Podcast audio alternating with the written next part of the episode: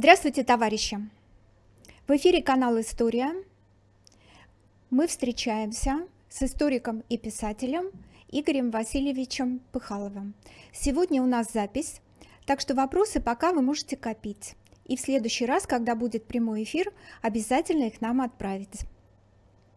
Мы продолжаем серию встреч, посвященных российским военно-морским базам. Сегодня курс на север, и наша тема так и называется «Курс на север или как Россия шла к Беломорской военно-морской базе». Игорь Васильевич, здравствуйте. Тему я уже произнесла. Вам слово. Здравствуйте. Э, добрый вечер, уважаемые зрители и слушатели. Э, действительно, сегодня мы рассмотрим, э, так скажем, судьбу наших северных военно-морских рубежей. Причем здесь надо сказать, что, скорее всего, будет правильным это рассматривать там не отдельно взятые там города или укрепления, а даже весь этот район в целом, поскольку, в общем-то, действительно это, в общем, и представляет собой некое единое целое, и значит, такова была судьба этой территории.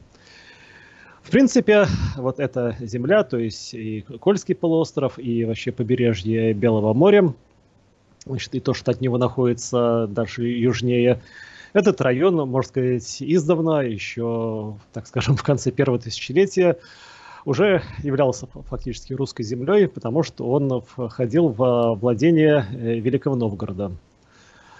Но при этом эта территория была освоена слабо, то есть там, э, в общем-то, в основном э, как бы жили местные э, племена, то есть те же самые самы или лопари, также представители значит, народности коми, еще некоторые.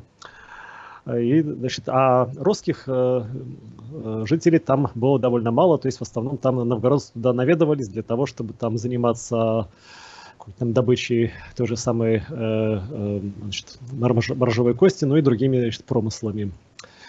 При этом, естественно, также, значит, поскольку э, территория была слабо освоена, туда наведывались и другие наши соседи, то есть те же самые норвежцы, тем более, что еще тогда была эпоха викингов, когда, значит, там они занимались такими, значит, экспансией, и там, значит, соответственно, здесь они тоже все побывали. Но, естественно, что впоследствии, когда понемногу оформляется государственность, так скажем, по обе стороны границы, то начинается уже и территориальное размежевание. И, в принципе, в общем-то, вот эта территория, которая сейчас э, занимает, значит, ту, э, этот российский север, значит, точнее, его западную часть именно, а, значит, севера, она, в принципе, у нас э, в наших руках оставалась. Правда, другое дело, что, в общем-то, зона нашего влияния, она постепенно под э, натиском тех же шведов сдвигается на восток. Но а физически, значит, в виде таких опорных пунктов, это все начинает оформляться в XVI веке.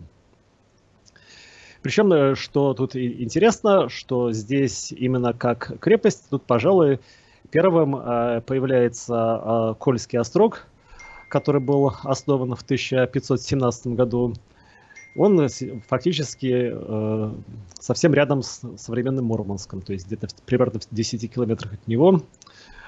Это было именно укрепление, которое было призвано быть таким опорным пунктом для нас на этой территории, поскольку тем более, что здесь, э, в этом месте, море, оно не замерзающее. Поэтому там это, в общем-то, важно это дело как-то контролировать. Но, опять же, через несколько десятилетий после этого э, появляется уже э, Архангельск. Ну, точнее, вначале он, э, там, значит, опять же, появилось некое э, торговое место – поскольку это было связано с тем, что здесь в то время открылась э, торговля русского государства с англичанами.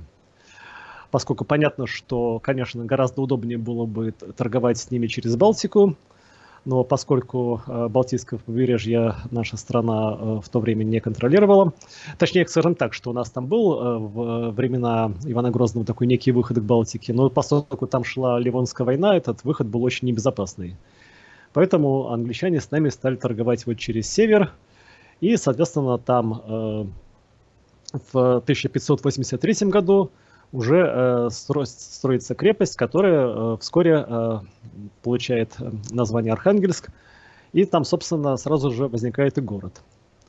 Причем, опять же, если вот, скажем, тот же э, Кольский острог, он оставался таким чисто малонаселенным укрепленным местом, то Архангельск это был такой, значит, э, действительно полноценный город. Но поскольку, во-первых, э, что тут важно отметить, что к нему шел, значит, такой достаточно хороший путь из глубины России, а именно водный путь по Северной Двине. То есть это река очень длинная, э, многоводная, Поэтому там, значит, вполне э, по ней там можно добраться до Котласа, до Великого Стюга, потом еще дальше там повернуть и до, до Вологды, дойти по воде. То есть э, вполне тут удобно сообщаться, удобно значит, возить товары в, ту или иную сторону. Э, вот. Но, с другой стороны, здесь у Архангельска такой существенный, такой существенный недостаток, что он является замерзающим портом, то есть на зимние месяцы там вся навигация прекращается. В то время как вот э, та территория, которая находится возле Мурманска, она не замерзает. Но этот феномен э, связан с тем, что там, э, в общем-то, сюда заворачивает э, значит, один из рукавов Гольфстри, Гольфстрима, то есть вот этого теплого течения. И таким образом получается, что такой значит, это порт более северный, тем не менее вот является незамерзающим. Значит, ну, опять же, на этой территории, помимо вот такого нашего мирного освоения, периодически случаются и боевые действия, и столкновения со всякими враждебными нам силами. Причем, как это не, в общем-то, парадоксально, но здесь, скажем, например, под Архангельском мы во время вот этого печально известного смутного времени даже наблюдали, так скажем, э, предков нынешних э, бандеровцев, а именно украинских казаков. А, потому что, э, как, как мы помним, что во время смутного времени, вот во время этой польской интервенции, в ней самое активное участие приняли также, помимо поляков, и их, так сказать, украинские холопы. То есть в лице украинского казачества. И вот таких два крупных отряда этих казаков под э, общей численностью порядка 2000 человек под командованием атаманов Барышпольца и Сидорки, они как раз с 1613 года значит, отправились на русский север. Но, правда, там значит, они э, попытались и взять э, город Холмогоры, значит, один из наших крупных зеленых пунктов, но это им не удалось. Также они прошли мимо Архангельской крепости, но опять же, как бы даже не пытались ее штурмовать. Но в итоге получили должный отпор, и, в общем-то, больш, большая их часть так, значит, здесь, э, так скажем, навеки осталась, найдя свою могилу на этой территории. Э, значит, уйти удалось немногим.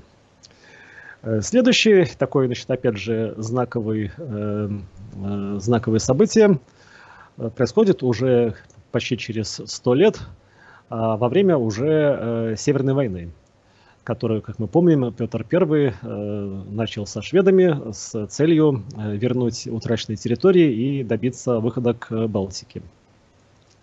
Но при этом, поскольку, опять же, у нас на севере Архангельск э, был значит, таким крупным опорным пунктом, и там у нас фактически строились первые такие уже крупные нормальные корабли для русского флота, то у шведов э, возникает желание значит, ликвидировать э, этот наш форпост. И тут значит, получается такое интересное совпадение, что вот в 1701 году начинается строительство Новодвинской крепости в Архангельске, и буквально через э, месяц, точнее не через месяц, через несколько месяцев, 25 июня по старому или 6 июля по новому стилю того же 1701 года на эту недостроенную крепость нападает шведская эскадра, но в результате это нападение было отбито, причем для шведов это, э, оно, э, этот рейд закончился, можно сказать, большим уроном. Они э, два корабля там потеряли, поскольку эти корабли сели на мель в виду крепости, а потом дальше были захвачены русскими. Впоследствии, в следующие годы Северной войны, шведы уже туда не рискуют соваться, но, тем не менее, крепость укрепляется. А в последующие годы, уже в 1732 году, если не ошибаюсь, то уже в, точнее в 1733 году, уже в царствовании Анны Иоанновны, был основан Архангельский военный порт и, соответственно, создана Архангельская эскадра. И значит, этот э, указ императрицы Анны Иоанновны сегодня считается таким как бы днем основания э, Северного флота э, России. Хотя, конечно, понятно, что тогда еще ни о каком Северном флоте речи не шло, то речь шла только о такой э, эскадре, которая была призвана обеспечивать безопасность вот наших северных берегов. Но дальше, опять же, что у нас происходит? Фактически еще через 50 лет после этого Э, собственно, в Кольском остроге, опять же, рядом с ним, э, значит, поселение существующее получает статус города, то есть это город Кола. Э, ну, кстати, опять же, название его происходит от той реки, на которой он находится. И, соответственно, в, во время уже Крымской войны когда, как мы помним, после вступления в эту войну э, Англии, Франции и Сардинии наши противники фактически предприняли э, атаки с моря по всем нашим рубежам, то, в общем-то, этой участи не избежала и э, Кольская крепость. В 1854 году эту крепость обстрелял английский корвет «Миранда», в результате, значит, ну, хотя с английской стороны участвовал только один военный корабль, но, опять же, тут э, крепость, э, поскольку была маломощная, то в итоге боя э, Кольский э, отстрой практически был э, полностью разрушен. Но главное, что, опять же, попытка неприятеля высадиться здесь была отражена. Так же, как и, в общем-то, попытка, опять же, англичан э, высаживаться у, на Соловецких островах где у нас э, имеется монастырь, который фактически тогда выполнял роль крепости. Но до Архангельска, соответственно, они тогда не дошли. Ну, дальше, после этого, э, фактически, здесь что происходит? Э, с точки зрения, так скажем, экономики, там, естественно, регион развивается, потому что Архангельский порт, он остается таким достаточно важным торговым портом, Правда, конечно, после того, как э, Россия получает выход из Балтики, то его значение по сравнению с Петербургом, а также с другими балтийскими портами, конечно, уже гораздо ниже, но, тем не менее, все равно, значит, тут мы вовсю торгуем. Тем более, что, опять же, в тех случаях, когда у нас э, возникают всякие, э, так скажем, неприятности на Балтике, то Архангельский порт уже, значит, сразу становится таким, значит, очень важным для нашей экономики. Например, это было во время наполеонских войн, когда ну, фактически мы в течение нескольких лет должны были, вынуждены были присоединиться к э, континентальной блокаде Англии, то фактически все равно как бы там эта торговля шла в обход, но вот через Архангельский порт. Но в целом так, значит, конечно, это все остается таким довольно, э, так скажем, глухим э, местом Российской империи – и а, особенно это касается вот э, колы, поскольку значит, там это остается таким совершенно захудалым э, малонаселенным городишком, который фактически в основном э, значит, служит местом ссылки. И об этом даже один из поэтов конца XIX века, Леонид Николаевич Трефолев, в своем значит, сатирической поэме «Буйное вече», где он значит, как бы описывает такое значит, собрание так сказать, представителей земства, где, значит, они периодически высказывают какие-то мысли, которые там кажутся присутствующему там, э, значит, полицейскому чину крамольными. Значит, там даже тут такие строчки идут. Значит, э, вы как иностранец, крикнул частный пристав, целый невредимый, мне подсудны только русские Вадимы. Ваша речь, явившись в нашем протоколе, русского могла бы водворить и в коле. Значит, ну, то есть он имеет в виду, значит, что вот, э, скажем, если будет, будете там, значит, э, как э, сейчас выражаются, не следить за базаром, то, значит, вас могут вот сослать в эту самую колу. Но когда начинается Первая мировая война, то ситуация в очередной раз приводит, то есть военная ситуация приводит к тому, что Российская империя лишается двух таких самых удобных направлений для, так скажем, сношений по морю с внешним миром. То есть у нас и Балтика закрывается, и Черное море тоже. Поскольку уже в конце 2014 года в войну вступает Турция, и, соответственно, проливы для нас перекрыты. После этого значит, у нас опять начинается э, активное э, значит, а, как бы морские сообщения с нашими союзниками по Антанте через Архангельск. И, э, но там, опять же, остается та самая проблема, что Архангельский порт он зимой замерзает. Правда, все-таки, поскольку уже на дворе 20 век, то это уже не является таким совершенно непреодолимым препятствием. То есть там уже существуют ледоколы, которые там пытаются обеспечить навигацию. Причем, значит, здесь э, работает э, в тот момент 13 ледоколов, а, в том числе, значит, там уже к э, самому концу э, Первой мировой войны появляется э, самый мощный на тот момент в мире ледокол «Светогор». Это будущий Красин. Но, тем не менее, все равно, значит, у, тогда у российских властей возникает э, такая мысль э, здравая, что э, давайте все-таки тогда обустроим такой нормальный порт э, вот, э, на незамерзающем э, Кольском побережье, вот там, где рядом с, тем же, с той же Колой. И в результате э, это э, замысел воплощается в жизнь, то есть в 1900, в апреле 1915 года начинается строительство порта. Одновременно в условиях военного времени туда на, на север тянется, сооружается железная дорога, потому что, в общем-то, понятно, что по-иному, значит, и, иначе этот порт будет совершенно бесполезен, если, значит, к нему нет удобного подхода с суши. Кстати, вот опять же, в этом отношении вот э, Архангельск э, гораздо более удобен, потому что там, во-первых, есть вот этот путь по Северной Двине, а во-вторых, э, к тому времени туда уже достаточно долго там существу, существовала, ну она и сейчас существует, железная дорога от Вологды до Архангельска. Там а, она практически идет по прямой, там, по-моему, где-то порядка 600 километров. То есть это тоже, в общем-то, позволяет довольно-таки хорошо оттуда все, значит, там а, имеющиеся там товары и имущество ну, и вывозить, и вывозить.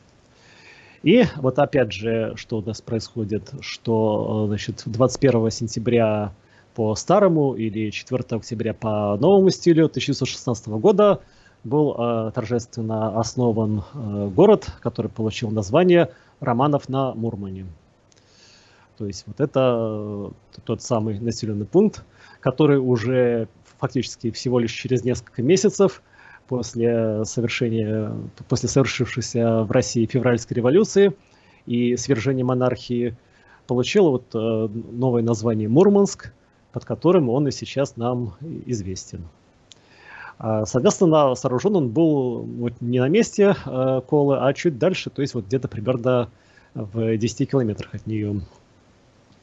А э, вот э, буквально примерно через месяц после того, как этот город официально был основан 3 ноября 1916 года, закончилось сооружение Мурманской железной дороги, которая э, таким образом связала вот этот вновь построенный город и порт с, э, э, так скажем, центром Российской империи.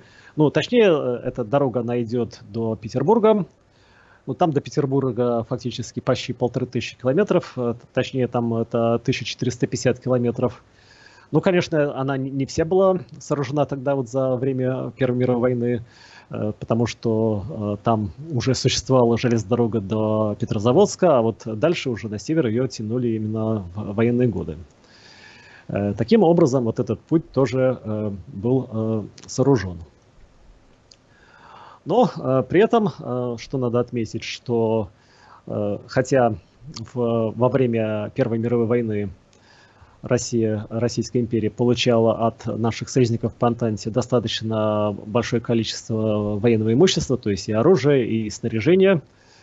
Ну, правда, опять же, в отличие от Великой Отечественной войны, когда эти поставки шли во многом по ленд-лизу, то в Первую мировую войну мы все это платили, э, собственно, живыми деньгами, или, по крайней мере, там это долговыми обязательствами э, Российской империи, от чего у нас э, внешний долг существенно рос.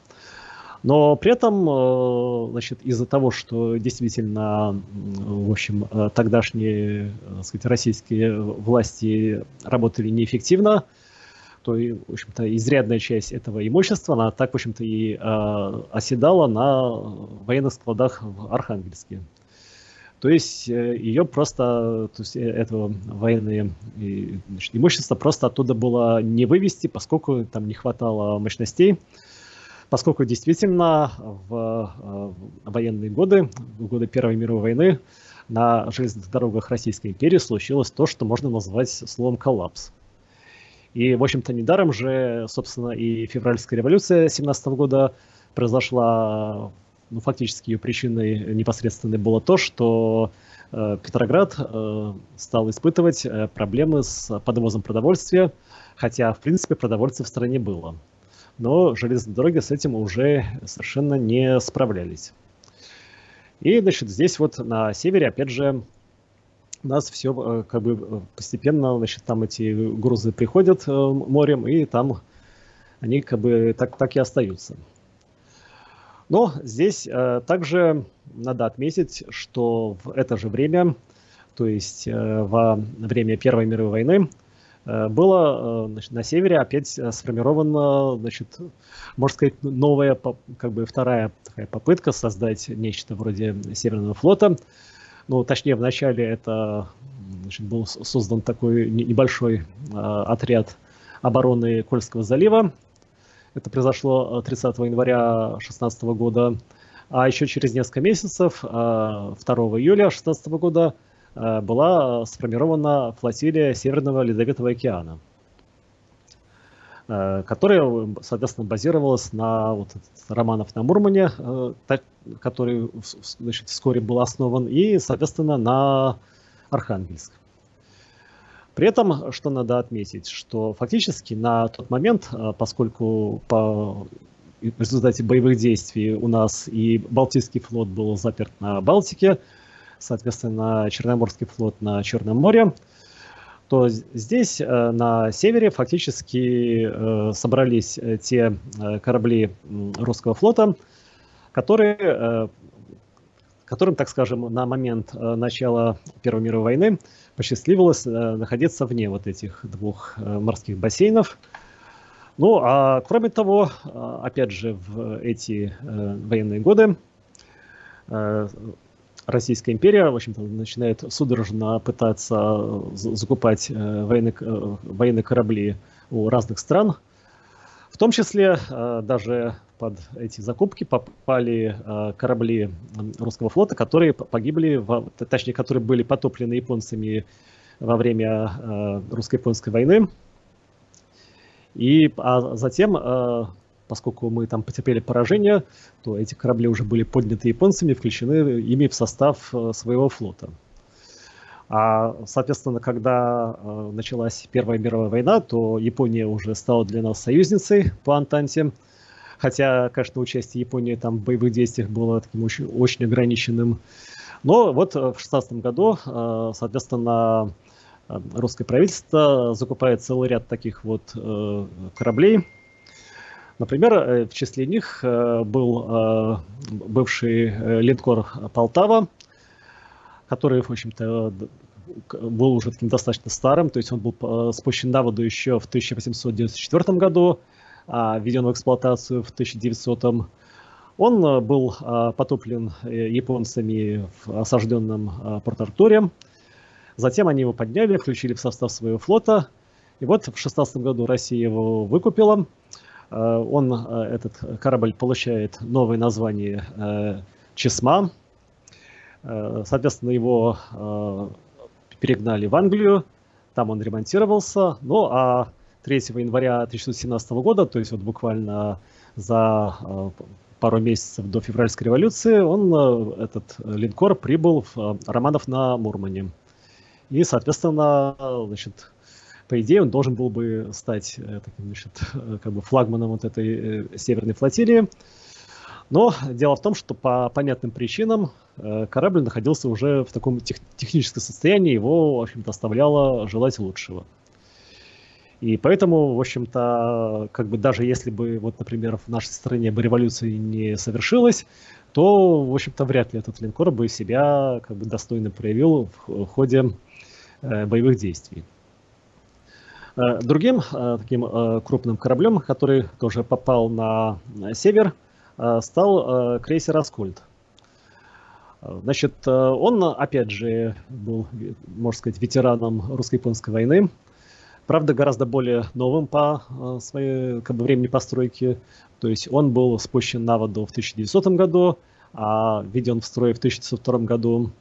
Он тоже входил в состав Порт-Артурской эскадры, но он сумел э, оттуда вырваться во время осады, соответственно, был интернирован в Шанхае, но впоследствии продолжил службу в русском флоте, но как раз вот ему после начала Первой мировой войны повезло находиться где-то э, на востоке. Поэтому э, дальше, но опять же, корабль был уже достаточно старым, поэтому его уже после э, начала Первой мировой войны направили во Францию на ремонт, а оттуда уже в июне 17 года он опять же прибыл в Мурманск. Как мы помним, там этот город уже называется Мурманском. То есть, э, таким образом, здесь вот э, постепенно вот эта эскадра э, Северного Ледовитого океана понемногу усиливается. Но дальше происходит Октябрьская революция. И при этом надо сказать, что первоначально в ну, уже и Мурманске, и в Архангельске большевики получили достаточно серьезную поддержку – то есть там, э, кстати говоря, за них и достаточно... То есть они там получили и большинство голосов при выборе депутатов решительного собрания. И, собственно, там э, советская власть тоже первоначально была установлена без, особо без проблем. Потому что это, э, как бы, эти города фактически тогда были и базой военно-морской, и там, собственно, и армейские части находились. А как мы помним, армия и флот, э, в общем-то, на тот момент э, там поддержка большевиков была, в общем-то, гораздо больше, чем, в общем-то, в среднем по населению России. Но дальше происходит э, старой армии, собственно, и на флоте тоже демобилизация идет. Соответственно, там личный состав постепенно как бы отправляется по домам, и, соответственно, э, поддержка э, большевикам, она, в общем-то, существенно падает. И вот э, вскоре после того, как был заключен Брестский мир, там в Мурманске происходит такое значит, интересное событие. Точнее, это фактически произошло, можно сказать, накануне заключения Брестского мира, который э, был, как мы помним, э, большевиками подписан 3 марта 18 года. А за день до этого, 2 э, марта 18 года, представители Антанты заключают словесное соглашение с председателем исполкома Мурманского совета Алексеем Михайловичем Юрьевым. Э, Причем э, надо сказать, что Юрьев действовал э, как бы самовольно, то есть это его действия не были санкционированы к, со стороны руководства большевиков, но тем не менее этот его поступок, он сегодня Э, так скажем, многими, э, так сказать, сторонниками э, белых сегодня, значит, интерпретируется как то, что, а вот, дескать, а большевики сами пригласили интервентов на север нашей страны, так чего же они потом жалуются? Но на самом деле здесь ситуация была далеко не такой, потому что, во-первых, на, надо понимать, что на тот момент вообще у нас наблюдался такой как бы паралич центральной власти значит, у Советской России – но и при этом еще важный момент, что первоначально э, вот эти э, наши бывшие союзники по Антанте, они действовали достаточно аккуратно, то есть они не выказывали враждебности советской власти, а просто заявляли, что вот, дескать, мы тут пришли для того, чтобы значит, не допустить здесь появление немецких войск на этой территории, что, можно сказать, исключительно для этого здесь действуем. И действительно, тут даже в весною 2018 года даже был значит, один такой случай, когда вот английские э, моряки вместе с отрядом э, местных мурманских э, красногвардейцев дали бой финским войскам, которые пытались там продвинуться в эту значит, область. Ну, это будущая Печенская область, которая потом по итогам гражданской войны была передана Финляндии. Но, значит, вот это, можно сказать, был как бы, так, так себя интервенты вели только поначалу поскольку, в общем-то, в дальнейшем э, они как бы уже себя вполне э, проявили э, именно как враждебная сила. Причем здесь, опять же, вот тут у нас кое-кто, значит, из тех, кто, значит, опять же, вот сегодня, можно сказать, является сторонниками белой идеи, значит, заявляют, что вот, дескать, эти наши союзники по Антанте, они, в общем-то, хотели для нас добра, хотели, чтобы просто там в России была свергнута власть э, большевиков. Но на самом деле э, их планы были гораздо менее альтруистичные. А вот, в частности, вот на севере России они созда- собирались создать такую, как бы, можно сказать, марионеточное э, государство в виде такой значит, федерации, там, составленной из северных губерний, и использовать это для э, грабежа наших э, ресурсов. Ну, фактически, значит, а, собственно, вот высадка интервентов в Мурманск, она уже начинается с 6 марта 2018 года. Там постепенно э, там сила наращивается. Э, то есть туда прибывают вначале англичане, потом и французы, и, в общем-то, американский крейсер «Олимпия» туда тоже э, прибывает постепенно, в общем-то, к маю месяцу 2018 года там в Мурманске уже было сосредоточено пять с половиной э, тысяч интервентов. А из корабельного состава там у, опять же, интервентов имелось четыре крейсера, линкор, авианосец и также целый ряд других военных кораблей. При этом надо отметить, что в отличие от устаревших кораблей нашей Северной флотилии, это были корабли достаточно новые и, соответственно, боеспособными. Да, надо а, опять же отметить, что вот э, экипажи э, русских кораблей к тому времени они перешли на сторону советской власти и, соответственно, ее поддержали. Это касается и линкора Чесма, и крейсера Аскольд. Но э, фактически, э, э, с, начиная с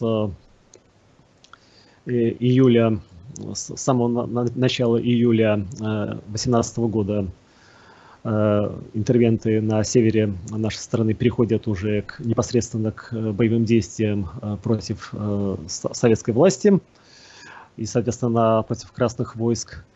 И 12 июля крейсер «Аскольд» был окружен кораблями интервентов – и, соответственно, под их э, наведенными орудиями экипаж э, значит, был вынужден сдаться, и, соответственно, он был арестован.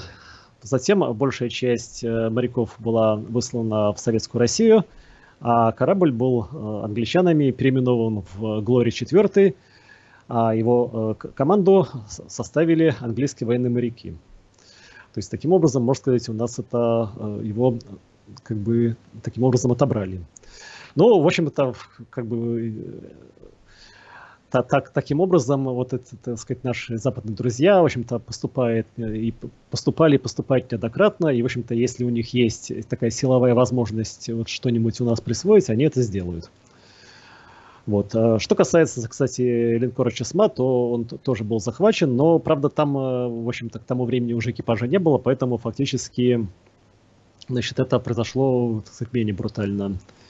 И при этом, опять же, значит, что интересно, что после уже впоследствии, после ухода интервентов, они этот корабль оставили, но поскольку, в общем-то, считали, видимо, уже совершенно бесполезным и, в общем-то, может быть, даже опасались, э, что не удастся его значит, э, довести до Англии.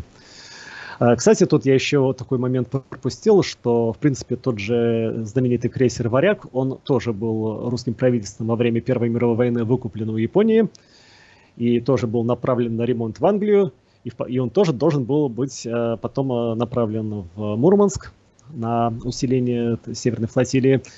Но не успели это просто сделать, и, соответственно, он тоже был англичанами захвачен, но, правда, уже непосредственно в Англии. Э, дальше, тут уже на севере начинаются открытые боевые действия. Значит, причем, опять же, тут интервенты уже вовсю и грабят, и э, расстреливают. Но вот э, Архангельск э, пока что держится. И при этом, опять же, фактически именно вот в эти месяцы 2018 года большевики сделали то, чего не смогли добиться царские администраторы – а именно, в общем-то, они, чувствуя надвигающуюся опасность, что здесь вот интервенты будут э, высаживаться, они все-таки организовали вывоз вот этих э, содержимого складов в Архангельске. Причем вывоз шел сразу в двух направлениях. То есть, во-первых, по северной Двине до Котласа, и, во-вторых, по э, железной дороге до Вологды. И действительно, э, когда 1 августа 2018 года интервенты захватывают э, Архангельск, то они к своему неудовольствию обнаруживают, что действительно вот это все военное имущество, которое они, в общем-то, вполне, э, сказать, это надеялись э, захватить, оно все вывезено, и, соответственно, ничего не досталось нашим бывшим союзникам. Причем даже более того, красные даже успели там э, вывести деньги и ценности из э, местного казначейства.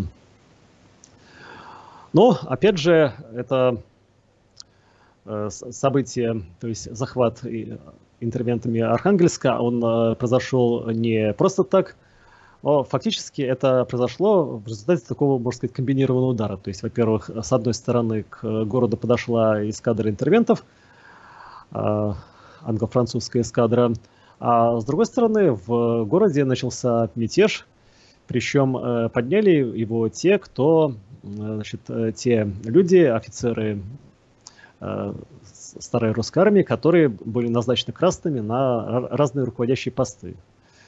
Это в том числе и контр-адмирал Николай Эммануилович Викорст, который еще с 15 апреля 2017 года занимал э, должность э, командующего флотилии Северного Ледовитого океана. Э, соответственно, значит, после такого, можно сказать, предательства, действительно, город достаточно быстро пал.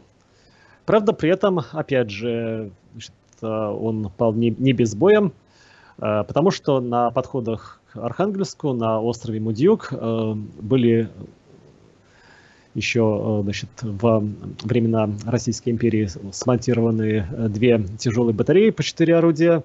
Соответственно, когда э, интервенты подошли к Мудюгу, эти батареи вступили в бой. Но, опять же, из-за предательства командования Архангельского гарнизона, там на эти 8 пушек имелось всего лишь 35 человек – и, э, но, тем не менее, э, бой состоялся. При этом фактически силы были очень э, как бы, серьезно неравны, потому что тут этой батареи с неполным личным составом противостояло 60 орудий, которые на кораблях интервентов, плюс еще там действовал авианосец, самолеты которого бомбили Мудьюк. Ну, правда, естественно, что авианосец не образца э, Второй мировой войны, это гораздо более скромное э, значит, судно, на котором э, базировались гидропланы. Но, тем не менее, все равно для нас это было такое очень э, неприятное обстоятельство. Но в итоге э, э в результате двухчасового боя фактически, в общем-то, потери обеих сторон оказались весьма невелики. То есть у наших противников. Э, двое французских солдат были легко ранены, А, соответственно, красные, они отступили с острова в Архангельск. То есть, ну, опять же, там ему как бы уже ничего ловить было фактически нечего. Кроме того, соответственно, для того, чтобы перекрыть доступ интервентам в Северную Двину, Э, красным там попытались э, затопить два э, больших ледокола, точнее, в общем-то, крупнейших ледокола тогдашнего Северной флотилии. Это Святогор и Микола Селянович. Но, опять же, это было сделано неграмотно технически. Соответственно, эти ледоколы, они как бы легли на дно на мелком месте – и затем они были подняты англичанами, э, соответственно, ими использовались, а потом э, по э, окончании интервенции угнаны в Англию. Но, правда, вот ледокол Светогор, который на тот момент, как я сказал, был крупнейшим в мире, он впоследствии в 21 году был выкуплен советским правительством в Англии. И потом э, он был переименован в Красин и, соответственно, в течение нескольких десятилетий служил на благо нашего государства. Ну а сегодня он превращен в музей. Таким образом, э, получается, что э, в результате этих событий интервентами было полностью захвачено все побережье и, соответственно, в, как бы, в районе Мурманска и по Белому морю.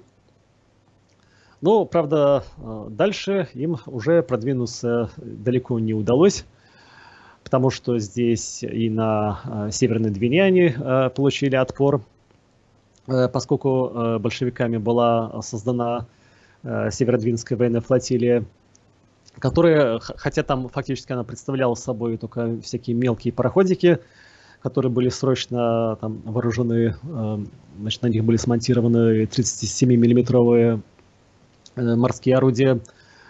Но, тем не менее, да, они вот смогли притормозить э, англичан и, так скажем, примкнувших к ним представителей сказать, белого движения. И в итоге, несмотря на то, что потом впоследствии из Англии сюда уже перегнали достаточно серьезные боевые корабли, то есть мониторы, уже, значит, которые были намного мощнее э, сказать, кораблей красных. Тем не менее, там интервентам по Северной Двине продвинуться далеко не удалось. Ну а, соответственно, на двух других э, э, направлениях их наступления, то есть они там наступали из Архангельска на Вологду по, вдоль по линии железной дороги, и, соответственно, также с Мурманска на Петрозаводск. Там, опять же, их э, продвижение было э, вовремя э, красными остановлено, и в результате тут э, больших успехов э, наши бывшие союзники не снискали. Причем здесь надо что отметить, что, опять же, в отличие от других э, театров военных действий в гражданскую войну, вот на севере, там было две особенности. То есть, э, во-первых, это то, что здесь э, в течение фактически всего времени военных действий Э, большую часть э, противостоящих э, красным штыков составляли именно интервенты. То есть непосредственно белые войска там всегда были в меньшинстве. То есть если в других местах там все-таки интервенты предпочитали действовать э, сказать, руками, так скажем, представителей, э, э, так скажем, местного населения, то здесь вот им пришлось воевать самим. И, соответственно, нести при этом достаточно серьезные потери. И второй момент, что, опять же, в ходе этих боевых действий, в общем-то, в большей части времени красные действовали в меньшинстве. То есть э, они противостояли э, интервентам меньшими силами, но, тем не менее, вот удавалось им достаточно успешно обороняться, но и, и, и более того, и наступать. В результате к, в 2020 году, соответственно, иностранная военная интервенция на севере заканчивается – интервенты были вынуждены отсюда э, значит, удалиться несолоно хлебавши. Но, правда, при этом, да, нанеся существенный ущерб э, и угнав оттуда значит, все э, то значит, плавающее, что можно, соответственно, угнать в Англию. Соответственно, пришлось нам, то есть руководству Советской России, восстанавливать здесь все, ну, конечно, не с нуля, но, в общем, в достаточно тяжелых условиях. Фактически получается, что Северная военная флотилия значит, была вновь создана большевиками уже только в 1 июня 1933 года. Значит, э, причем, а, опять же, э, корабли для нее э, были переданы с Балтики. Причем здесь, тут они, опять же, туда доставлялись двоякими, то есть как бы двумя разными способами. Во-первых, естественно, по морю, как, в общем-то, традиционно, то есть там в обход Скандинавии. Но и также э, те корабли, которые были э, поменьше, их э, можно было э, провести по э, недавно построенному э, Беломоро-Балтийскому каналу. Соответственно, вот э, таким образом э, там э, были переведены с Балтики эсминцы Урицкий и Рыков, также два сторожевых корабля и также э, две подводные лодки.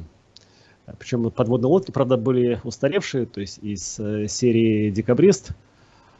Э, хотя нет, вру, они не совсем устаревшие, то есть как раз, э, в общем-то, за несколько лет до этого они только были построены, но они уже потом стали устаревшими уже на момент начала Великой Отечественной войны. Соответственно, значит, вот как я уже сказал, что в 1933 году создается Северная военная флотилия – а в мае 1937 года она была преобразована в э, Северный флот. И с тех пор вот уже э, Северный флот э, в нашей стране именно в статусе флота существует непрерывно. Ну, кроме того, поскольку было, в общем-то, понятно, что если мы хотим здесь создать более-менее мощный флот, то там у него ну, нужна соответствующая база, где он будет не только базироваться и, не только ремонтироваться, но также и чтобы была возможность э, строить э, крупные корабли. И э, в связи с этим э, начинается строительство такого завода судостроительного под Архангельском. Соответственно, это был, начинаются такие работы в 1936 году. Э, соответственно, там строится завод. Возле него возникает рабочий поселок э, Судострой. А, соответственно, вскоре э, после этого, значит, то есть буквально через два года, этот населенный пункт уже получает статус города, и при этом, э, соответственно, назван, назван он был э, Молотовском, то есть в честь одного из руководителей СССР, э, члена Политбюро Вячеслава Михайловича Молотова. Ну а сегодня мы этот город знаем как Северодвинск, потому что в 1957 году, то есть уже во времена Хрущева, он был переименован. Но о дальнейших событиях, то есть о том, э, как э, проявил себя Северный флот во время Великой Отечественной войны, а также о том, как он развивался в послевоенные десятилетия, я уже, наверное, подробно расскажу в следующей передаче. Игорь Васильевич, я бы хотела задать э, несколько вопросов по теме сегодняшней встречи.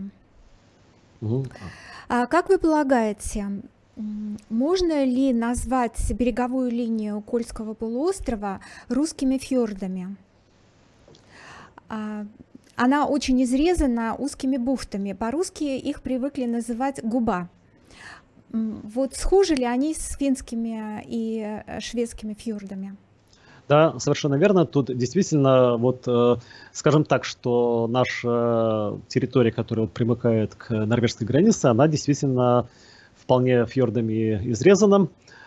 А, Именно, и норвежскими значит, тоже. Угу. Да, значит, а дальше в Норвегии, в Норвегии это все продолжается. Кстати, тут я, пожалуй, даже, может быть, немного упустил в своем рассказе один такой момент. А, дело в том, что вот нынешняя, так скажем, российско-норвежская граница, она фактически сформировалась в где-то первой четверти XIX века по, по окончании наполеоновских войн. Но дело в том, что там мы на лицо видим такой серьезный провал российской дипломатии. Дело в том, что вот эта территория, поскольку была малонаселенная, была фактически, в общем-то, не демаркирована, то фактически граница, по, по, идее, должна была бы пройти западнее. И, соответственно, находящийся сейчас вот на норвежской территории Варангерфьорд, он, в принципе, должен был бы стать российским. Потому что, собственно, этим фьордом, э, в общем-то, вполне пользовалось вот это местное население, которое проживало на севере Финляндии. И, в общем-то, и русские рыбаки им пользовались. И, в принципе, если бы наша дипломатия проявила бы больше настойчивости, то, конечно, эту территорию мы бы могли тоже значит, к себе получить. Соответственно, наша конфигурация на севере была бы для нашего флота чуть получше. Но, к сожалению, у нас э, все-таки надо отметить, что вот российская дипломатия, она, к сожалению, в большинстве случаев, в общем-то, видимо, действует так, чтобы, так скажем, сдавать наши интересы там в угоду каким-то непонятным э, жестом доброй воли. И вот э, там э, тоже получилась такая вот неприятная штука. Ну, по понятно, что на тот момент, то есть в начале 19 века, там фактически правители Российской империи, они, в общем-то, может быть, и не понимали всей важности этих территорий, то есть они считали, что это где-то там на краю земли, в общем-то, и маловажно. Но сегодня это уже, в общем-то, не так маловажно, а, в общем-то, наоборот, весьма существенно для нашей безопасности. Игорь Васильевич, значение строительства Северного морского пути для формирования Беломорской военно-морской базы нельзя не оценить. А можно ли сказать, что значение Беломорской военно-морской базы нельзя не оценить с точки зрения строительства Северного морского пути? Да, в общем-то, безусловно, потому что здесь э, получается ситуация какая, что э, Северный морской путь, он э, как бы фактически с самими природными условиями ну, естественно, что если не произойдет какое-нибудь э, там дальнейшего потепления и льды не растают, тогда, может быть, это вообще будет открытое море. А так фактически получается, что как раз это значит, такой э, как бы водная магистраль, у которой вполне четко есть вход и выход. И, соответственно, для нашего государства очень важно, в общем-то, обе эти как бы оконечности контролировать, потому что иначе к нам э, начнут лазать всякие недружественные силы. И, соответственно, вот да, на Западе здесь э, мы должны иметь э, соответствующую сильную базу для нашего флота. Ну, кстати, опять же, по поводу того, что там начнут к нам лазать, значит, это ведь надо же отметить, что вот э, на, можно сказать, противоположном конце Северного морского пути в начале 20-х годов фактически американцы у нас попытались, ну, выражаясь современным жаргоном, отжать остров Врангеля потому что там а, они высадили, правда, не военную значит, базу, а там устроили метеорологическую базу, там был поднят американский флаг, и лишь э, в 25 году, э, 1925 году там э, большевики все-таки организовали э, туда военно-морскую экспедицию, и, соответственно, американцы оттуда были изгнаны, и, соответственно, над э, островом Врангеля был поднят э, советский флаг, ну и там э, таким образом э, эти претензии там э, значит, были, так скажем, аннулированы. Железная дорога до Мурманска до сих пор одноколейная. Как вы считаете, это положение вещей нормально в наше сложное время? Ну, конечно, по-хорошему по, по тут нужно было бы делать двухпутную дорогу, но все-таки надо понимать, что с точки зрения, вот, так скажем, торговли, все-таки, наверное, тот же Архангельск удобнее. И здесь, э, опять же, поскольку сегодня у нас уже существует такой мощнейший э, ледокольный флот э, на севере, то я уже думаю, что там то, что этот порт замерзающий, уже, может быть, не, не настолько сильно мешает, как это было в прошлые десятилетия и века. Но, конечно, и к Мурманску тоже, в общем-то, э, наверное, ну, нужно было бы иметь такой более надежный путь. Ну, я думаю, что здесь, опять же, поскольку у нас все-таки сейчас начинается какое-то значит, э, активное освоение наших э, северных регионов, и там вроде бы сейчас вот наконец-то соорудят ту, как бы сказать, э, этот широтный ход э, за полярным кругом, по, значит, ну, я имею в виду железную дорогу, вот идущую фактически вдоль побережья, которую начали еще строить в сталинское время, но потом забросили, то, может быть, и к Мурманску тоже значит, там этот путь сделают более мощным, так скажем, с большей пропускной способностью. А какова судьба подводных лодок русского императорского флота после начала интервенции в 1918 году? Они были переведены с Дальнего Востока на север и встретили все события, связанные с а, Первой мировой войной и интервенцией. Э, да, там, действительно, там, если я правильно помню, что у нас на севере там до, э, сказать, еще начала интервенции туда э, были переведены, по-моему, две подводные лодки. Там это «Дельфин», а, значит, второе не помню. Но так же, как и другие наши корабли, они были захвачены интервентами. А поскольку, в общем, их э, техническое состояние было таким, в общем-то, не очень хорошим, то фактически э, интервенты, уходя, оставили их на месте, а уже, э, так скажем, в Красном флоте, опять же, решили их не восстанавливать, и в итоге они были разрезаны на металл. То есть, как бы уже не служили как военные корабли.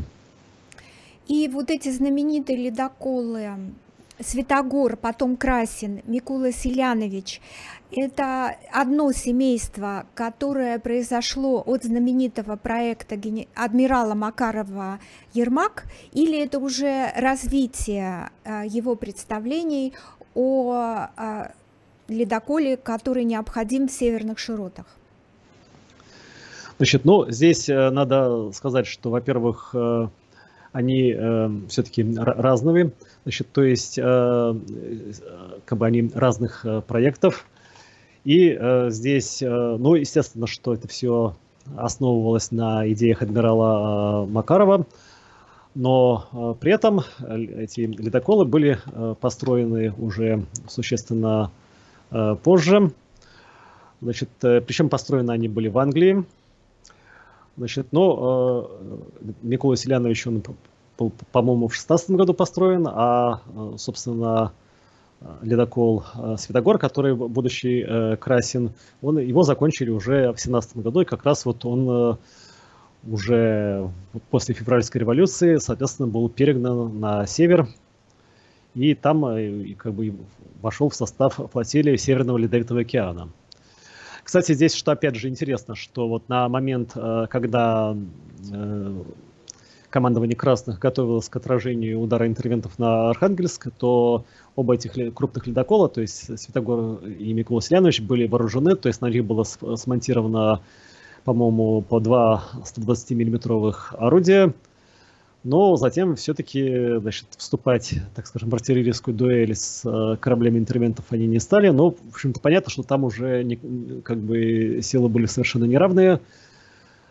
Соответственно, попытка затопления их тоже, в общем-то, оказалась неудачной. Но здесь понятно, что тут уже красным было просто деваться некуда, потому что ввести эти ледоколы, э, скажем так, в Северную Двину просто невозможно, потому что там в Северной Двине, там недалеко от Архангельска, там есть просто такая достаточно большая мель, то есть э, поэтому там могут проходить, по крайней мере в то время, там могли проходить только э, суда с мелкой осадкой, с малой осадкой. И, собственно, поэтому туда вот эти корабли интервентов тоже не смогли полезть э, в реку.